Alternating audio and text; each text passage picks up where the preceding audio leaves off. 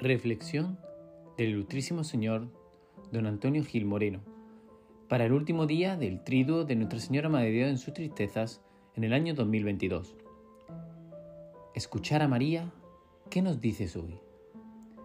En este tercer día del Triduo, escuchemos a María. En unos minutos de silencio interior, con el alma abierta de par en par, escuchemos lo que la Virgen nos dice hoy, a cada uno de nosotros. Primero, estad atentos a los mensajeros de Dios, como yo estuve atenta al Arcángel San Gabriel en el momento de la Anunciación. Llegan a nuestras vidas muchos mensajeros con recados de parte de Dios.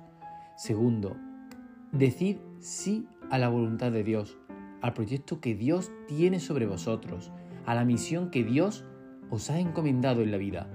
Como yo dije, hágase en mí según tu palabra en la encarnación.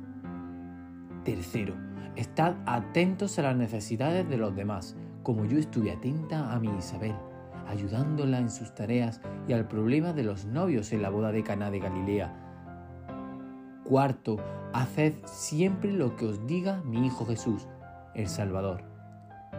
Y quinto, sed fuertes como fui fuerte al pie de la cruz, en el monte Calvario. Llegarán momentos de dolor, llegarán enfermedades, pero la Virgen siempre estará a nuestro lado, junto a nuestras cruces, con su pañuelo blanco, el que lleva entre sus manos, y la imagen de esta hermandad del remedio de ánimas, para enjugar las lágrimas de nuestras mejillas.